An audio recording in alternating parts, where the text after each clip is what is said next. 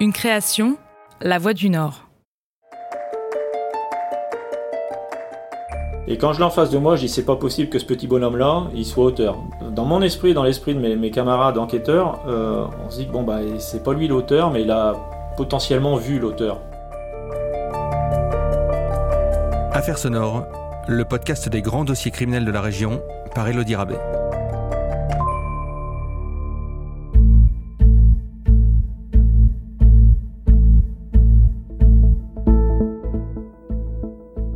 Ginette Alvarez a 57 ans en 2017.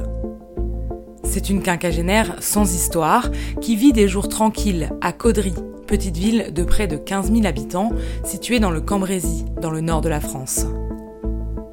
Mère de deux enfants, un garçon et une fille, la quinquagénaire ne faisait pas du tout parler d'elle dans la commune. Elle habite à Caudry depuis quelques années. Frédéric Bricou, maire de Caudry depuis 2017. Elle fait partie du, club de la GEA, hein, la, gym euh, féminine. Voilà, elle est assez connue, euh, mais c'est quelqu'un de discret qui vit euh, sa petite vie tranquille hein, entre la, GEA et ses, petites marches journalières. La Caudrésienne a une personnalité tellement discrète qu'il est difficile d'en faire un portrait beaucoup plus précis. C'est une mère de famille sans, sans, problème, sans histoire. Maître Charles-Emmanuel Herbière sera le conseil de la famille de Ginette Alvarez. Avocat au Paro de Paris, il a répondu à nos questions par téléphone. Pas très fortuné qui euh, s'est toujours euh, démené pour euh, nourrir ses gosses, pour les élever aussi bien que possible. c'est elle est sans histoire, c'est une mère de famille complètement sans histoire. Le 19 octobre 2017, le soleil est au rendez-vous et les promeneurs aussi. Ils profitent d'une certaine douceur automnale et Ginette Alvarez en fait partie. Comme elle le fait régulièrement, la quinquagénaire poursuit son activité sportive en marchant sur le chemin qui relie Beauvois en Cambrésis et Caudry, près de la base de loisirs du Val de Rio. C'est un parcours qui est, qui est arboré, c'est un parcours qui est situé en, bord d'un petit cours d'eau, euh, voilà, donc ça, ça, a un charme vraiment particulier. Et donc c'est réservé exclusivement aux piétons et aux vélos. Mais c'est sur ce chemin, pourtant propice à la balade paisible, que Ginette Alvarez va vivre ses derniers instants.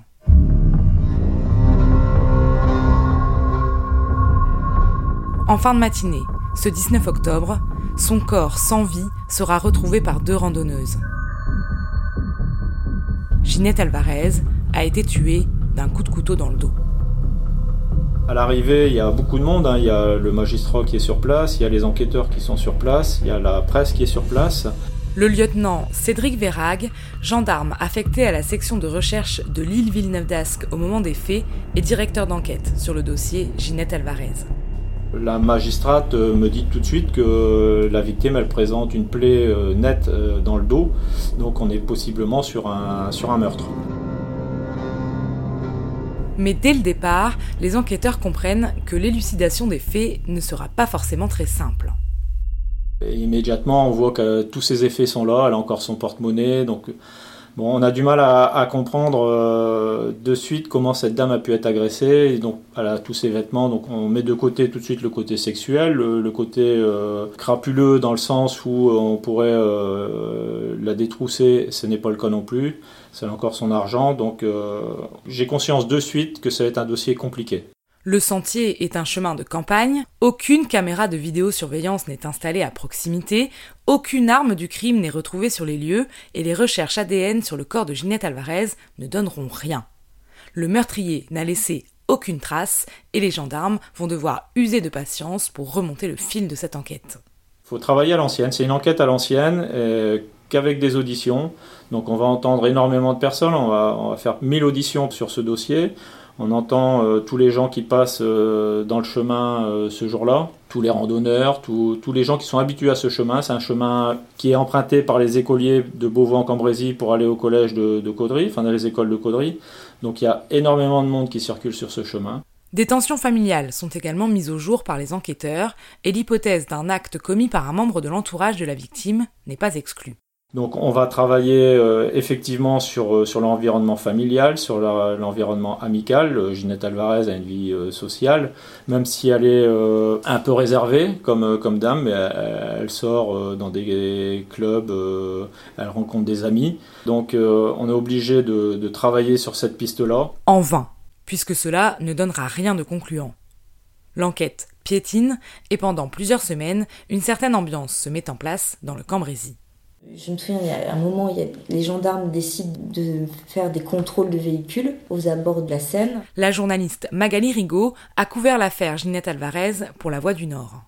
Il y a des contrôles routiers sur une départementale, ce qui crée des bouchons énormes, chose qu'on n'a jamais vue dans le Cambrésis. Ça donne une impression comme si on cherche. De toute façon, c'était le cas. On cherchait un, suspect, on cherchait des témoins, et donc il y a tout un, un dispositif qui se met en place avec des contrôles routiers. Il y a des appels à témoins, et euh, on se dit mince s'ils mettent autant d'énergie, autant de moyens pour chercher quelqu'un, pour chercher des indices, c'est que c'est qu'ils n'ont rien en fait. C'est que ouais, ça doit, doit pas être simple.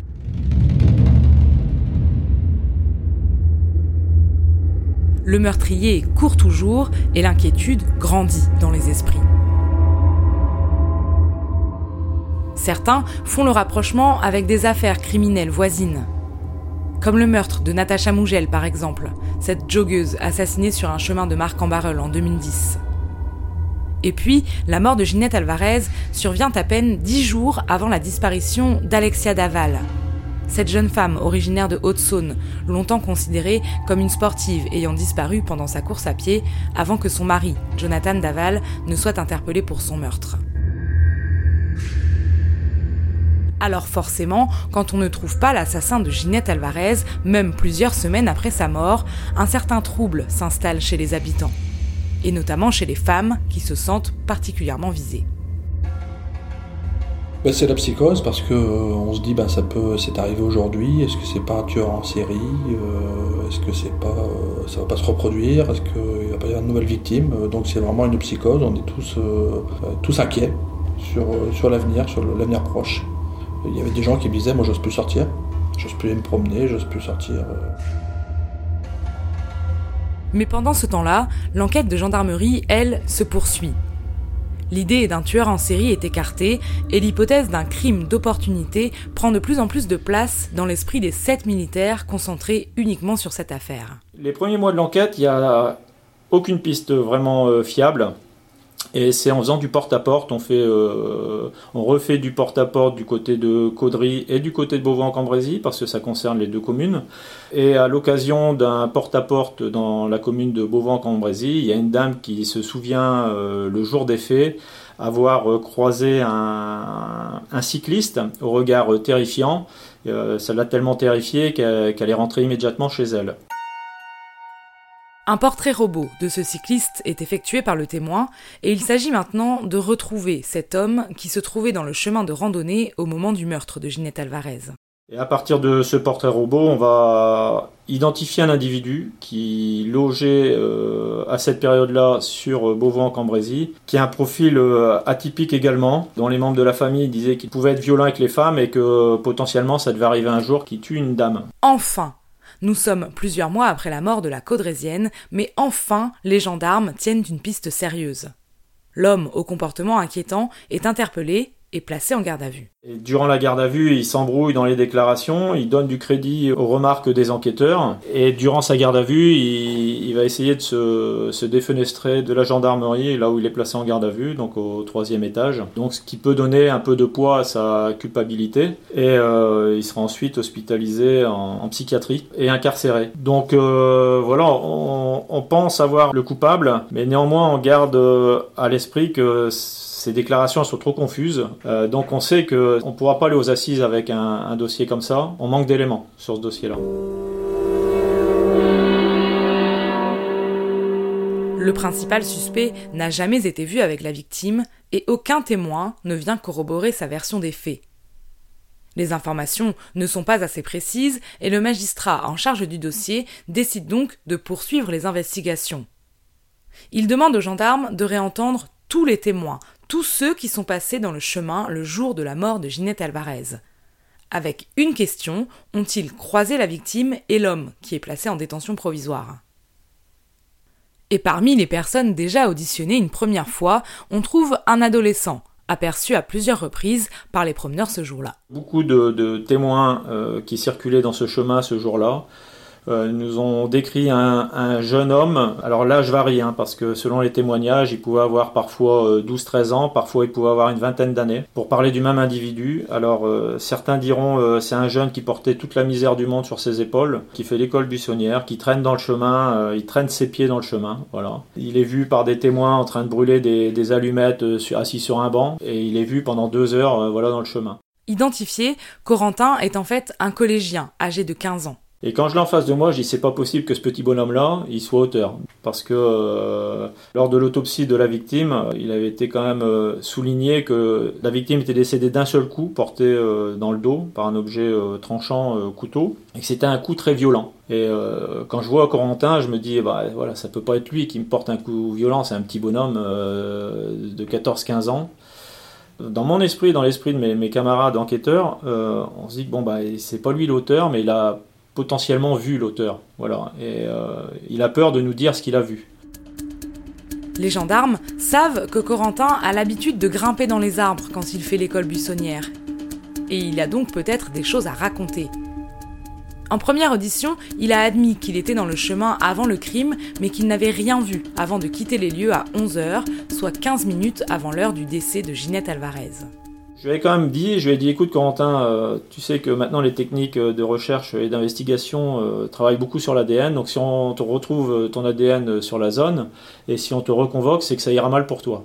Des paroles qui ont sûrement résonné dans son esprit quand il a reçu sa deuxième convocation, le 4 avril 2018, soit six mois après le crime. Ce soir-là, Corentin décide de se confier à un de ses camarades de classe sur les réseaux sociaux. Et en fait, il commence à faire des révélations en disant euh, certaines choses. Maître Sandrine Bleu, avocate au barreau de Cambrai, sera le conseil de Corentin pendant toute la procédure. Et un enfant est interpellé, il dit c'est pas normal ce qu'il écrit quand même, c'est bizarre, et il, le dit à son père. Il dit papa regarde, c'est bizarre. Et le père se rend à la gendarmerie, il vient dire voilà, mon fils communique sur les réseaux sociaux avec ce jeune, c'est particulier ce qu'il dit, il fait des révélations sur le meurtre de Ginette Alvarez, euh, c'est surprenant. Et alors que les gendarmes prennent la déposition de ce père de famille, les militaires apprennent dans le même temps que Corentin, porteur d'un couteau, se vante visiblement du meurtre devant son collège. Le 5 avril 2018, l'adolescent de 15 ans est donc interpellé près de son établissement scolaire.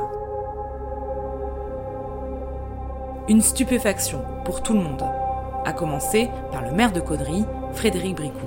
Je tombe du grenier à la cave, parce que euh, un adolescent, euh, sans histoire a priori, euh, je me dis est-ce que c'est vraiment la réalité?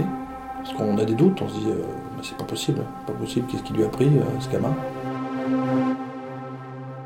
Un adolescent de 15 ans qui aurait tué Ginette Alvarez alors même qu'il ne l'avait jamais vue auparavant, cette version des faits est difficile à croire. C'est le choc. Ça, renforce le côté complètement absurde de ce drame. Une victime qui n'a rien demandé à personne, qui se retrouve là, qui se promenait. Voilà. Et un gamin de 15 ans, mais pourquoi? Même son avocate n'y a pas cru quand les gendarmes l'ont appelé pour assister à la garde à vue. Alors, j'ai cru à une erreur au début, je leur ai dit non, vous vous trompez de, de permanent, parce que là, vous êtes sur la permanence pénale mineure et pas majeure. Et il me dit non, non, c'est bien la permanence pénale mineure et c'est l'avocat mineur que l'on cherche à contacter. Alors, lorsque j'arrive à la gendarmerie, on me présente un, gamin. Un gamin avec un air, un poupon, un certain bon en point. Euh, j'avoue que je m'attendais pas, je m'attendais pas à, voir un gamin comme, comme ça. J'ai été vraiment surprise et je me suis dit en fait il y a une erreur de casting, c'est pas possible. Je le prends en entretien individuel, donc il est très calme, il est très lucide. Il m'explique, il me pose quelques questions, il répond aux questions que je peux lui poser et on est ensuite euh, confronté aux enquêteurs qui euh, en fait exposent les faits et euh, lui pose des questions auxquelles il répond sans hésitation aucune et en fait il livre le déroulement des faits très clairement, de manière limpide. Corentin explique que tout est parti d'une dispute qu'il a eue avec son père la veille des faits et qu'il avait besoin de faire une connerie selon ses propres mots en audition. Alors la veille au soir, il était au, domicile paternel avec qui il vivait avec son père et sa petite sœur. Et une dispute éclate pour un problème d'absentéisme scolaire. Et euh, Corentin se fâche, mais euh, garde sa colère pour lui et va s'enfermer dans sa chambre. Et il décide en fait de, au début de tuer son père. Puis il se dit je peux pas tuer mon père parce que ma petite sœur va se retrouver sans père. Il faut que je tue quelqu'un. Et euh, c'est une manière d'assouvir sa colère c'est de, faire ce geste, euh, ce geste violent, ce geste criminel. Ce 19 octobre 2017, il attend donc que son père soit parti pour amener sa petite sœur à l'école. Il récupère un couteau de cuisine dans un tiroir, mais aussi des affaires de rechange pour dissimuler les projections de sang au cas où. Il se rend ensuite dans le chemin situé près de son collège et attend qu'une personne seule et vulnérable se présente à lui. Ginette Alvarez a juste eu le défaut d'être présente au mauvais endroit, au mauvais moment. Il a attendu sa proie dans le chemin, que sa proie soit isolée, et voilà. Dès lors qu'il a identifié sa proie, il l'a tué. Il voulait voir ce que ça faisait de tuer euh, quelqu'un. Et ensuite, en faisant l'exploitation de, son compte Facebook, euh, on s'aperçoit qu'il voulait savoir si l'âme avait une odeur ou une couleur. Voilà. C'est ces déclarations. Euh, ça fait froid dans le dos.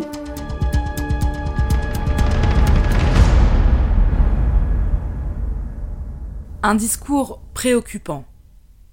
Et autant dire que le comportement qu'il adopte face aux enquêteurs n'a rien de rassurant non plus. Il a parfois un petit sourire, un petit rictus euh, quand il évoque vraiment avec précision euh, les faits, que euh, le couteau est rentré par exemple, je vais donner un détail, le couteau est rentré facilement. Voilà, il a donné un, seul coup mais c'est rentré très facilement, donc il, a un petit sourire. donc on lui demande si s'il a conscience qu'il a tué une dame qui avait des enfants et des petits-enfants. Il s'en fiche royalement. Donc on lui dit, bah, toi t'as encore une grand-mère. Je dis, si on, si on assassinait ta grand-mère, moi, je m'en fiche. Il n'y a pas de sentiment, il n'y a pas de. Son visage c'est toujours le même, à part le petit rictus, voilà, quand, il parle vraiment des faits. Honnêtement, c'est très glaçant. J'ai déjà entendu euh, d'autres personnes qui avaient, euh, qui avaient assassiné des gens. Euh, là, c'est la première fois où j'ai un individu devant moi, donc qui plus est en plus un adolescent, qui n'a aucune réaction. voilà il, regrette pas, bien au contraire. Je pense que euh, a pris du plaisir dans son acte. Voilà.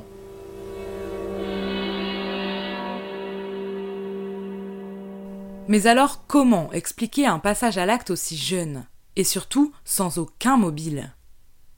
Certains ont évoqué un profil de psychopathe, mais il faut user de ce terme avec prudence, comme l'explique Brigitte Bonafé, experte psychologue auprès de la Cour d'appel de Douai, qui a examiné Corentin avant son procès. Si on veut parler de psychopathie, j'ai envie de dire, euh, à ce moment-là, il était peut-être dans cette phase, en sachant que pour moi, un psychopathe connaît les règles et les contourne volontairement. Lui, ça restait quand même très flou au niveau de l'intégration des interdits. Il était encore comme un jeune enfant qui veut être tout puissant. Je veux tout tout de suite, donc je fais ce que j'ai envie de faire. Et donc, sans justement par défaut d'empathie, se mettre à la place de l'autre et en quoi l'autre peut être en souffrance. La construction familiale de Corentin est également très fragile, et l'adolescent a probablement manqué d'un cadre pour comprendre les interdits et gagner en empathie. Il a souffert manifestement d'un manque d'amour. C'est ce qui ressort quand on le voit, un regard malheureux, absent. Euh, c'est pas un, jeune débordant de vie, euh, c'est pas un jeune qui est particulièrement loquace, faut, pour qu'il parle, il faut vraiment, j'ai envie de vous dire, d'y aller au forceps. Sa mère, fragilisée par des addictions, a quitté le domicile familial du jour au lendemain. Le père, lui, est un peu dépassé par les événements, entre l'éducation de deux enfants et des difficultés économiques et sociales. Alors Corentin, de son côté, a trouvé refuge dans les jeux vidéo. Il a un ordinateur euh, sur son bureau, dans sa chambre, euh, sans contrôle parental. Et on constatera, en fait, après une exploitation de son ordinateur, qu'il allait sur des sites particulièrement violents et que en fait cet enfant euh, qui n'avait pas l'âge requis pour les sites eh bien, était livré à une violence quotidienne à travers des images euh, on peut qualifier d'insoutenables. Il a aussi regardé plusieurs émissions de télé il dira qu'il s'est renseigné, qu'il a pour savoir comment faire. Enfin, et puis ces images, enfin, il fallait voir les images auxquelles il était livré. C'est c'était le merveilleux vivier pour devenir un parfait euh, criminel. Hein. Corentin avait même indiqué à ses camarades qu'il avait l'intention de commettre un nouveau crime. Et il évoque des idées morbides très inquiétantes. Même face au tribunal pénal pour enfants, face auquel il a été jugé en avril 2019, l'adolescent ne présente aucun regret. Dans la clameur populaire, c'est un monstre. Et vous, en tant qu'avocat, votre mission, c'est euh, d'extraire la part d'humanité qui existe chez, euh, chez cet individu pour vous dire, mais voilà, on n'en arrive pas là par hasard. Pourquoi c'est arrivé Et il faut juger en droit une personne, mais prenez en compte sa personnalité. Et en fait, quand on, creuse, quand on voit la vie de Corentin, ben, on comprend que son parcours, en fait, l'amènerait à cet acte irrémédiable.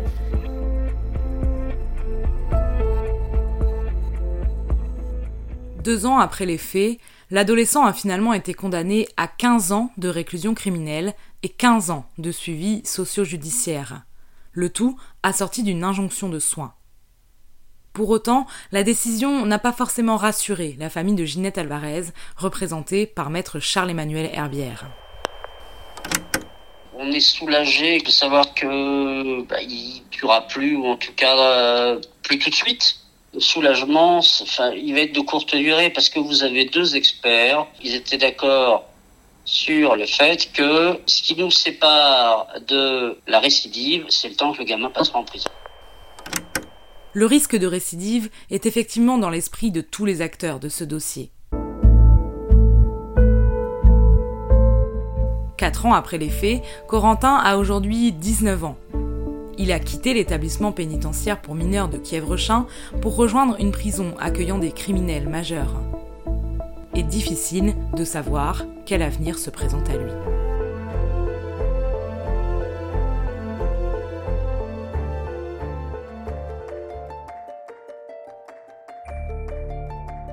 Dans le deuxième épisode, consacré à l'affaire Ginette Alvarez, rencontre avec Brigitte Bonafé, experte psychologue qui a examiné Corentin et qui livre son avis sur la personnalité inquiétante de ce jeune assassin.